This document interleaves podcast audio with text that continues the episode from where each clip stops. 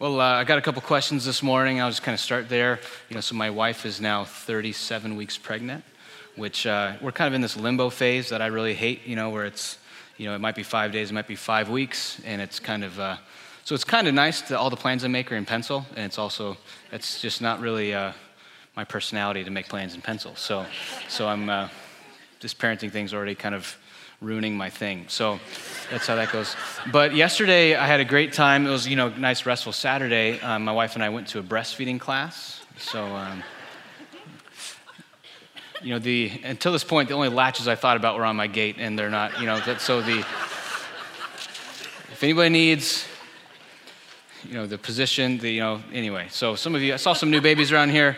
If you need help afterwards, um, I'm, uh, I got two and a half hours under my belt. So, but this, um, again, this is, this is what I do on my Saturdays now. You know, this is like I'm a new person. You know, it gets already changing me, breastfeeding class, and so I'm, I'm going to move on. So the, but in all, in all reality, this uh, yesterday and after yesterday, you know, it's kind of those things where, you know, when you first talk about having kids, you know, I mostly am like fearful, not necessarily because of the parenting, but because of all that you give up, and I don't like losing things, you know. And so, trying to like, you know, I'm more excited about being a dad than I am about lo- than I am about losing, you know. But I want to try to be honest and call call the losses what they are, and be able to kind of process through that. And but what I find is that as I get towards the end of the pregnancy, I'm getting more and more excited, which I think is a good sign. Um, so I'm told. So I'm told. Yeah maybe that's because my uh, illusions are raising. But anyway, so, but this, this verse has been in my mind since yesterday. I'm thinking about the Lord and uh, breastfeeding. So this is Isaiah. This is Isaiah 49, 15. I just want to read this. Um, this does connect to what we're doing today, just so you know. So this, uh, this is what God says. He says, "Can a woman forget her nursing child, that she should have no compassion on the son of her womb? Yet these." Even these may forget, yet I will not forget you. That this reality of that God, you know, compares himself to a nursing mother regarding intimacy, connection, closeness, uh, memory. You know, think, how could a woman forget her nursing child? It's like, well, you go sleepless for five weeks. That's what happens. You forget things, you know. But, but God's saying, I don't, I don't get sleepless. I don't get tired. I don't forget. I'm, I'm connected. I'm close. But this picture of God's people as an infant and God as nursing mother, it's not to say he is a mother, but this is a metaphor we can use to talk about this, uh, really connects with our text here we're talking about. Um, that Israel is in their infancy. Um, they are newly delivered out of slavery. They are being reoriented into a new way of existing that they were slaves. Their whole psychology was sl- shaped by being slaves for 400 years. And then the Lord says, I am giving birth to a new people, to a new nation, that there's this newness of life. And here in this text in particular, Israel grumbles and whines incessantly. And it's pretty embarrassing the first time you read it. It's the word grumbling appears 10 or 12 times. They're quarreling, they're fighting, they're not, you know, I hear the worst part about parenting is when your kids fight, you know, I'm sure there's other worse parts, but that's one thing I hear, you know, is that they're gr- grumbling, just this complaint, and just this reality that one of the things I was just kind of noticing during um, my breastfeeding class yesterday was just this that these kids, infants, have earned nothing. Yet they're just taking, taking, taking, taking, crying, crying, crying, crying earned nothing. And how content mothers are to give what hasn't been earned. And this is one of the things I think we see in this text is that Israel grumbles, grumbles, grumbles, grumbles. But in this sense, they're like an infant. In that the Lord in this text is content to give what hasn't been earned. And this is our big idea um, that we're going to talk about today is that God gives us what we need, not what we have earned. And that's true for Israel, it's true for us today. And what we're going to actually see is there's like four episodes. So it's kind of a longer section of text. So I'm going to overview it and zoom in and zoom out and zoom in and zoom out. But that God gives us what we need, not what we've earned. And that's good news because we're pretty incapable of earning things. So let me pray for us and then we'll walk through this text. Father, thank you for your kindness. Thank you for the variety of images and metaphors you give us to uh, access um, you and to hear from you and what you're like and how you reveal yourself. I pray that we would be okay with the fact that we can't earn anything, that we'd accept that reality. Not that we'd continue grasping to become earners, but we can just make peace with the fact that we are receivers and not achievers, and that we'd see a good father who's content to be patient with his infant children. In the name of your son, we pray. Amen. Amen. So, just to kind of zoom out and get a taste for what's going on here so far. So, we're in Exodus, the end of 15. I'm getting into 16. And so, we've kind of covered a lot of ground here. And I want to just recap that a little bit before we get into where we're at. So, when we started the book of Exodus, Israel has been enslaved 400, 430 years. Grandma, grandma's grandma, grandma's grandma's grandma's grandma's grandma, their whole psychology, their way of being, their existence, their, their, their narrative of what it means to be a person has been shaped by the fact that they've been oppressed and in slavery for 400 years. And then, kind of out of the blue, it seems, at the fullness of time, in just the right moment, God shows up and says, I have heard, I have seen your cries, and I am here to tell Pharaoh to let my people go. And Pharaoh, an arrogant, prideful, political leader, full of himself and his own will and his own plan, refuses to answer the God of heaven and earth with any sense of compliance and keeps just being self impressed and self okay. And one of the first lessons we learn in the book of Exodus is that God makes it unsafe for oppressors. That God is here to push back and break down the kingdoms of this earth that oppress and pull down his people. And God begins by, um, you know, putting out these plagues. And there are these, there's flash, there's fire, there's bang. They're loud, they're noisy, they're terrifying. And one after another, God gives Pharaoh the chance. Now will you let my people go? And Pharaoh's heart is hardened. And he says, No. And God, one after another, giving Pharaoh chance after chance after chance, makes a demonstration of the false gods of Egypt. He tears them down, he tears them apart. And then the final plague, he actually kills the firstborn of all of Egypt. And finally, Pharaoh relents just for a moment. And it's almost like where he's kind of, it seems like maybe Pharaoh's going to get it. Maybe Pharaoh's going to go, I'm not the real God. The God of the universe is the real God. And he says, Fine, Israel, leave. And Israel, two million people strong, go marching out of Egypt.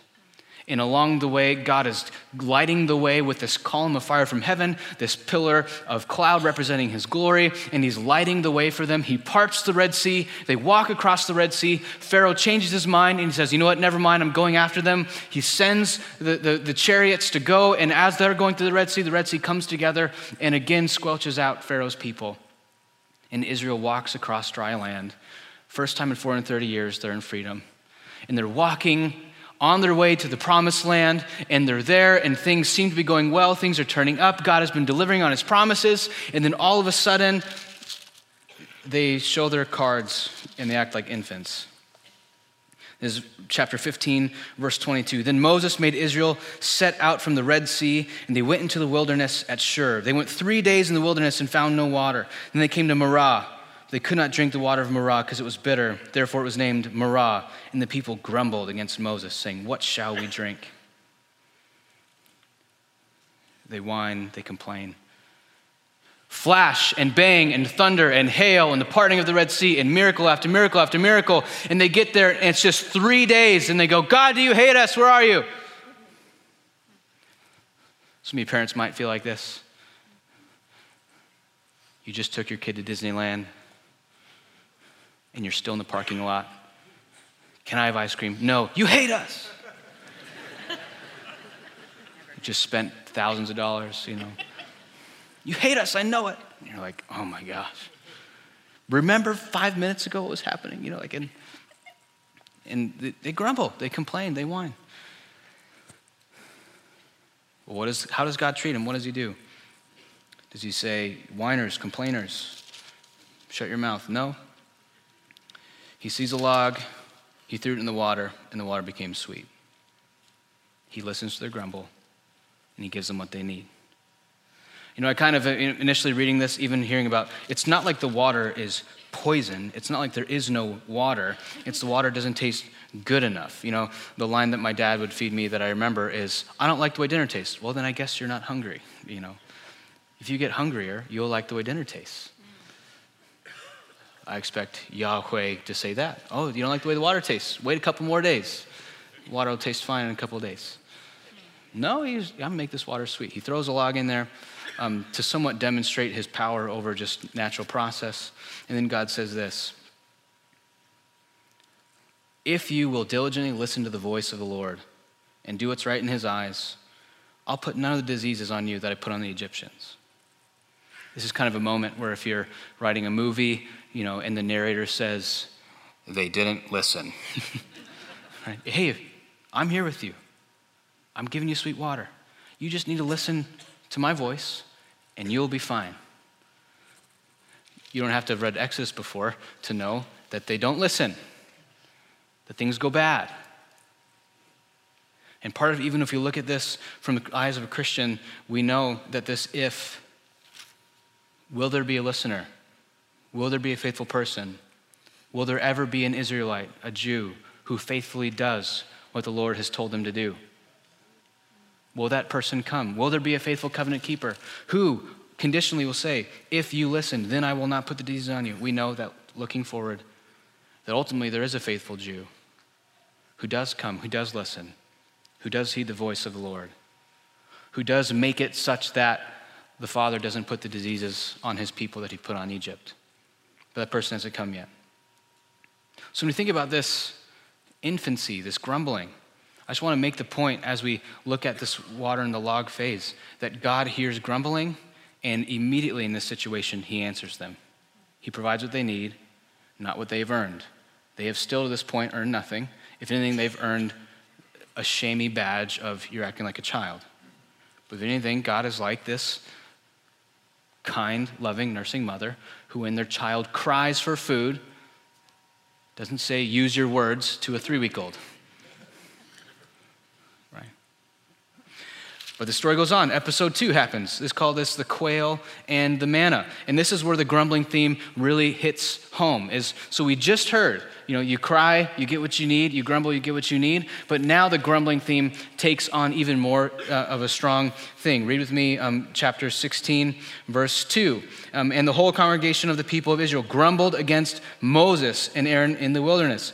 Verse 7 And in the morning you shall see the glory of the Lord, because he has heard your grumbling against the Lord. For what are we to you that you grumble against us. See, they're not really grumbling at God, they're grumbling at Moses. Sometimes we have the tendency to blame the leaders for the things we should be blaming God for, or to attribute to leaders what we should be attributing to God for. And here in this case, the people are complaining to Moses, You took us out of Egypt. Clearly, Moses didn't do that. The Lord did that. But as soon as the tides turn, they need someone to be angry at. What I see is most close to me, so proximity wins. It's easier to be angry at someone I see than to be angry at someone I don't see. I'm angry at Moses instead of being angry at the Lord. Moses saying, Why are you grumbling at me? I'm not the one who freed you from slavery. God did that. If you want to be mad at him, be mad at him. Don't be mad at me for this.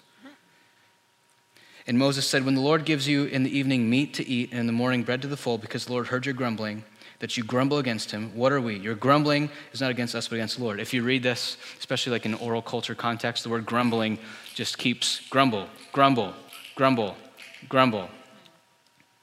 And again, if I'm a parent in my flesh, I say, Remember yesterday how I provided for you? What's the difference between today and yesterday? I'm going to provide for you. How long does it take you to get this? How many times do you beat this into your head? Don't you trust me? Why don't you? And they're infants, they're newborns.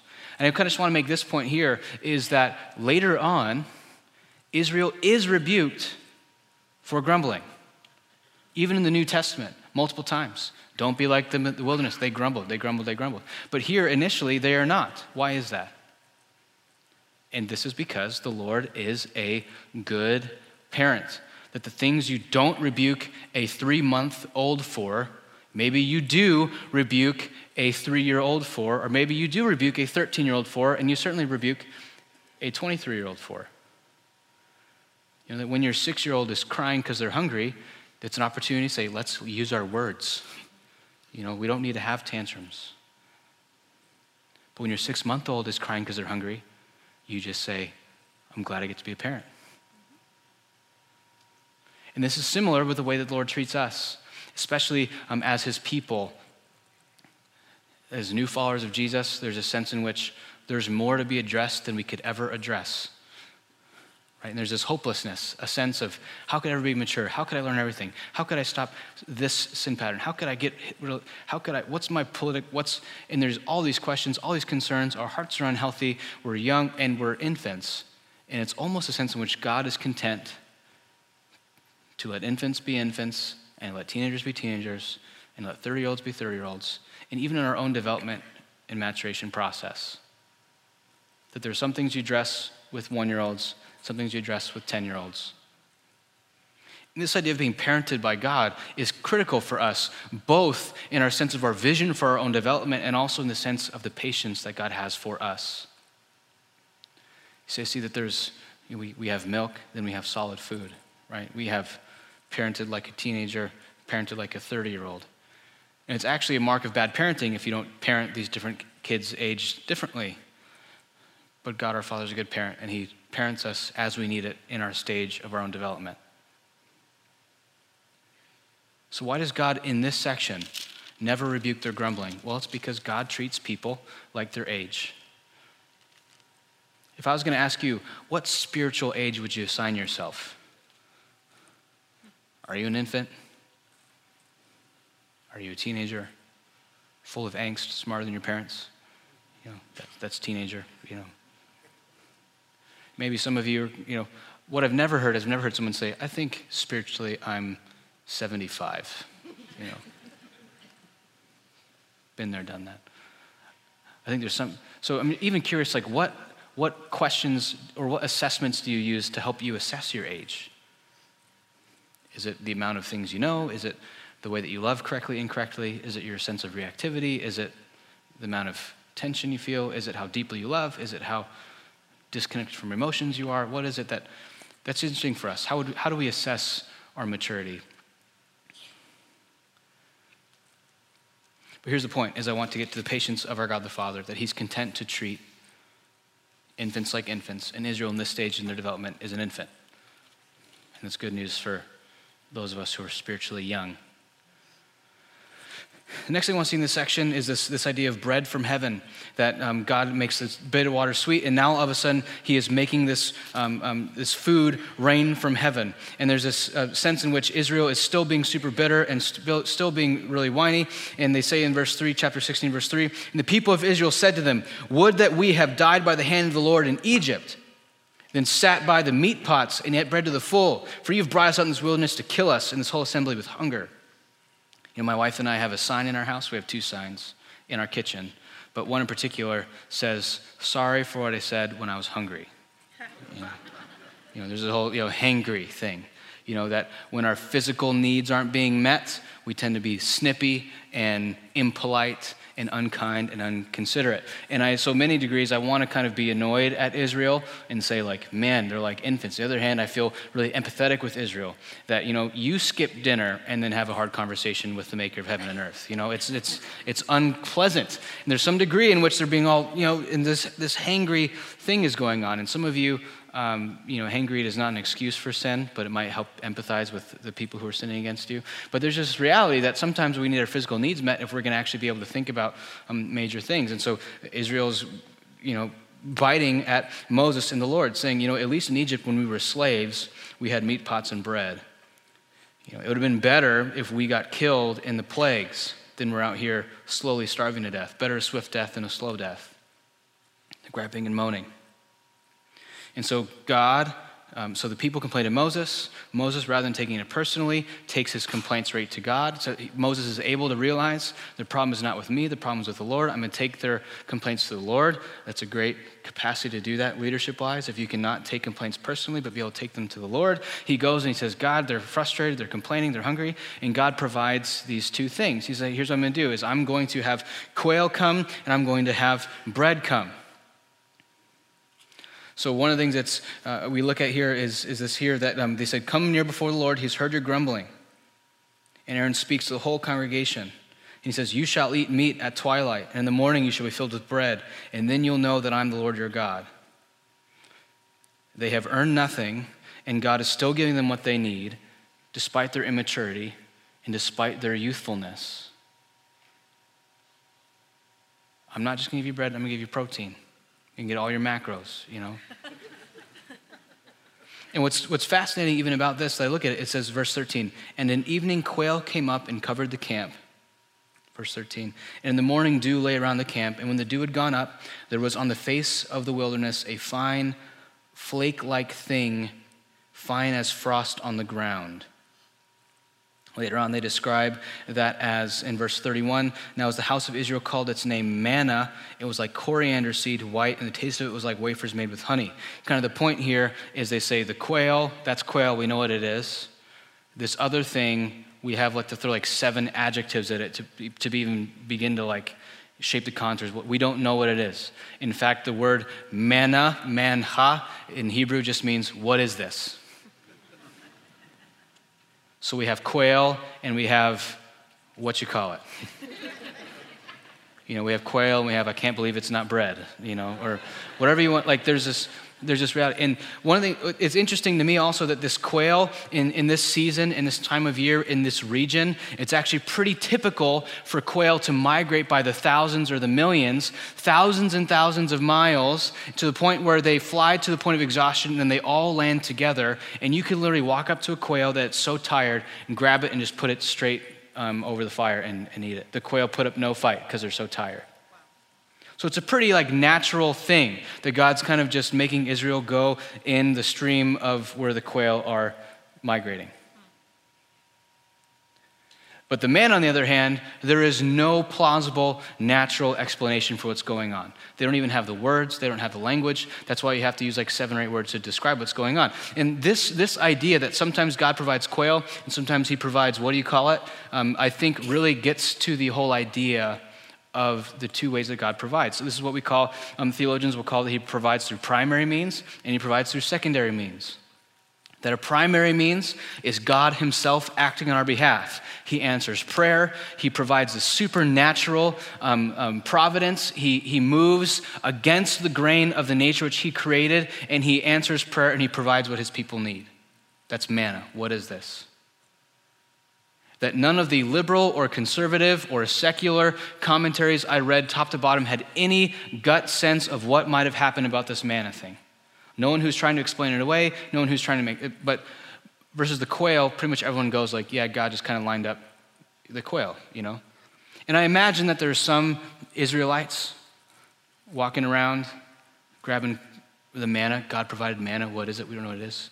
And they see people picking up quail, and they go, I trust in the Lord my God, not in quail.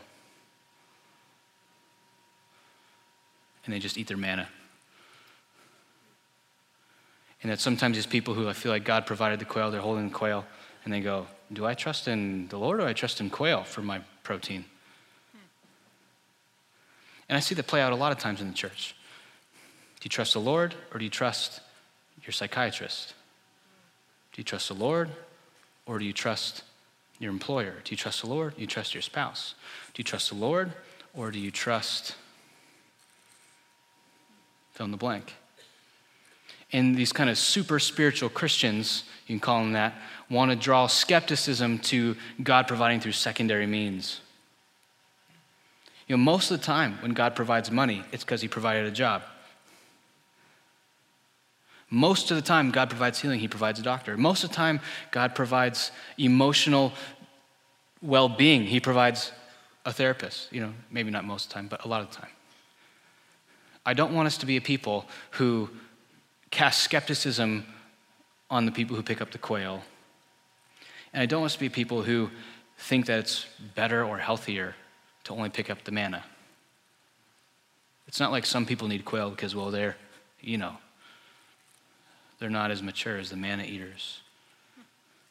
But God provides through secondary and primary means. He provides through manna and he provides through quail. And he meets this need. But he, and here's what's crazy is, is this idea that God provides manna and he provides quail is actually a massive theme that's picked up in the New Testament. In particular, the manna, the bread sent from heaven, that Jesus in the flesh called himself, I am the bread of life that Jesus is the true and greater bread sent from heaven, that he's the one who provides for people in the wilderness of their spiritual journey. He's the people who inexplicably and without cause show up, and people are saying, Who is this?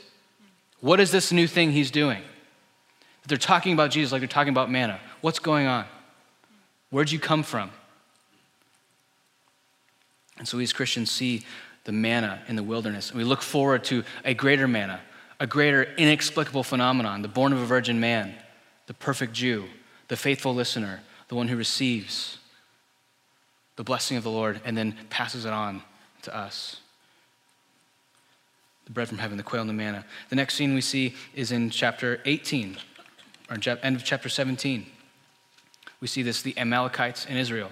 So, right after this huge scene unfolds and all this drama goes down, um, Israel is all of a sudden in the wilderness. They newly have protein, they newly have carbs and fat, and they're sitting out there like, like, uh, uh, like fish in a barrel. And then these other ancient countries come out and attack them. And the point I want to kind of make in this is that what happens is it says, read me in chapter 8. Then Amalek came and fought with Israel at Rephidim. So Moses said to Joshua, Choose for us men and go out and fight with Amalek tomorrow, and I will stand on top of the hill with the staff of God in my hand. So Moses takes this staff. Now, this staff so far has been used to part the Red Sea, this staff has been used to cast judgment on Pharaoh. This staff represents the authority and the power of the Lord.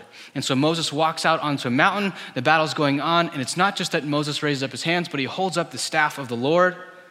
And when his hands were up, when the staff of the Lord is raised as the pinnacle and the banner of God's people, the battle goes well. And when his hands go down, the battle goes poorly. This is partly a picture that the people keep looking to Moses and confusing him with God. You did this, you did this, you did this. And when Moses' hands go up, what do you see standing up? You see Moses when his hands go down. When his hands go up, it's the staff of the Lord that's leading to the victory.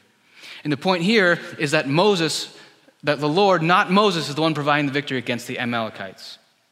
And what ends up happening here is after the story that people are holding up Moses' hands because he's weak, he's not the Lord, he's just a normal human being used by God.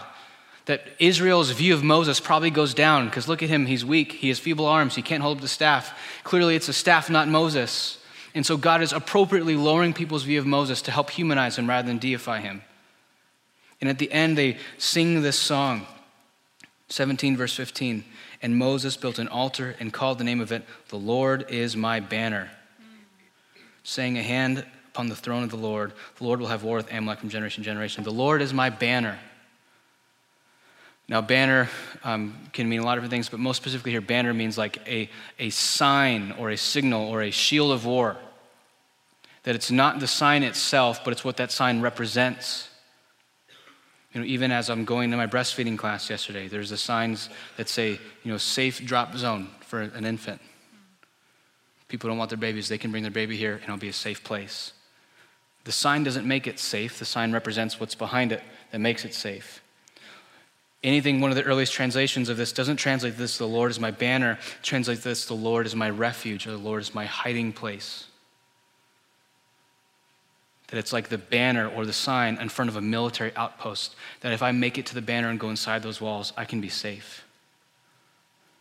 That Israel's out here naked and exposed in the wilderness, attacks from all sides, and they say, We can be safe even here because the Lord is my hiding place, because the Lord is my refuge because the Lord is my banner.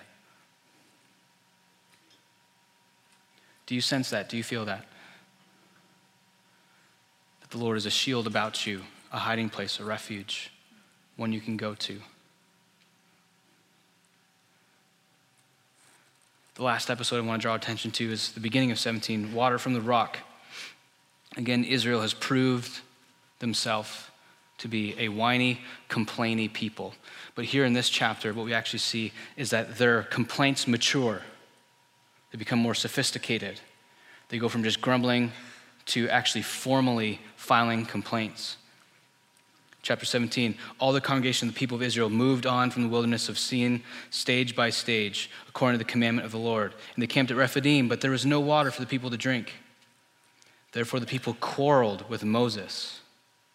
The word quarrel there could be translated filed a lawsuit. This is a legal quarrel. This is not just bickering, it is formal litigation. Moses said, They said, Moses, give us water to drink. And Moses said, Why are you suing me? Why do you quarrel with me? Why do you test the Lord? Remember the last two chapters? You're thirsty, you get taken care of. You're hungry, you get taken care of. We're still serving that same God. God has not changed. Why are you, why are you suing me? The people thirsted for water and they grumbled against Moses. Why'd you bring us out of Egypt? Again, they keep confusing Moses for the Lord. So Moses cried to the Lord, What shall I do to this people? They're almost ready to stone me. We tend to think of stoning as like mob violence, like they just get all riled up and out of control. But stoning was actually formal execution by trial, by, um, um, by committee. That they're formally lawyering, lawyering up against Moses, getting ready to say, You've done this, and now you're going to stand trial. The question is, who's guilty? Israel is the faithless.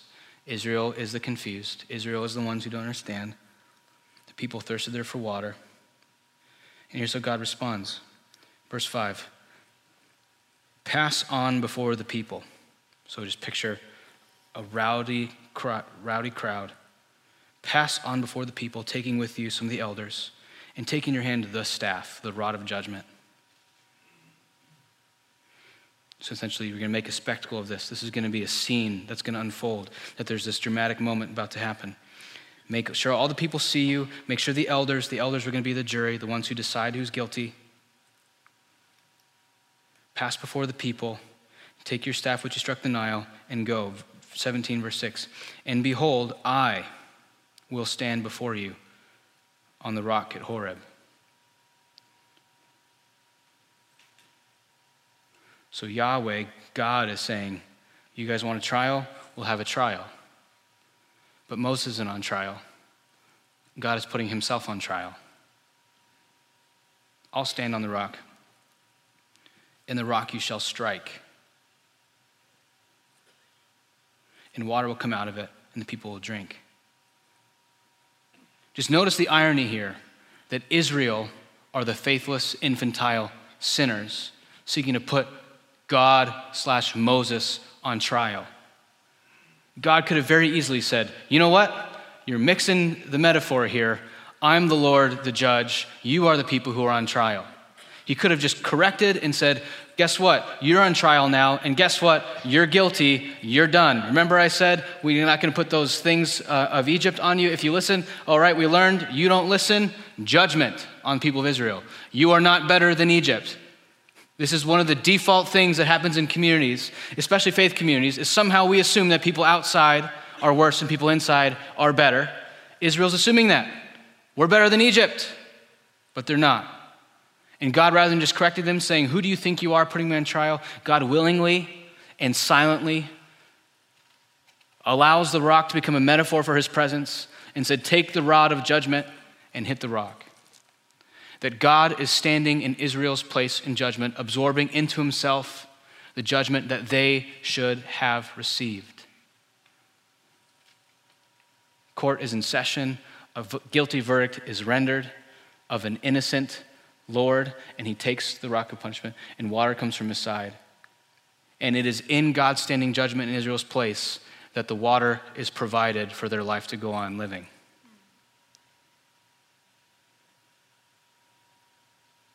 Not only is God a good parent who's patient with his infants, but he's a judge who's willing to put himself on trial to save those who should be on trial.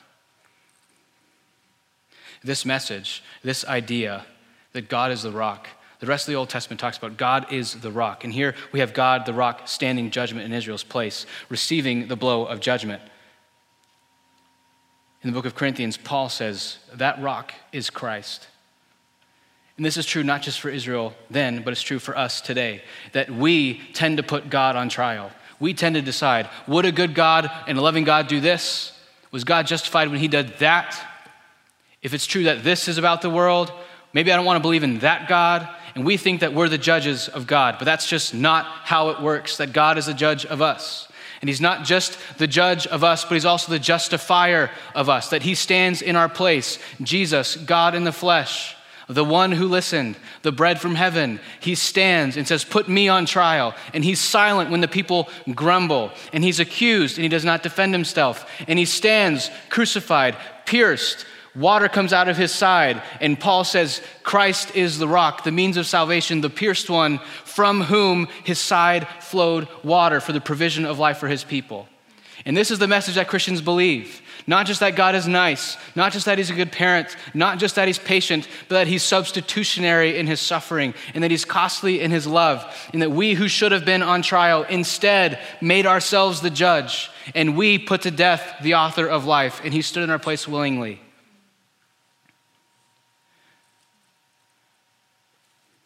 He's the rock of ages, pierced for us, and we can hide ourselves in Him.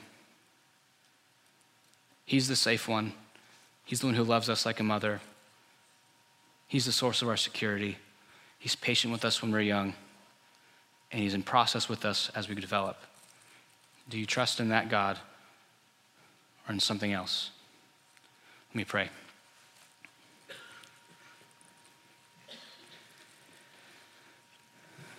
Lord, we thank you that you give us what we need, not what we have earned. Help us see that as good news. Help us receive that. Help us cease our striving to earn what you're giving freely. In the name of your Son, we pray.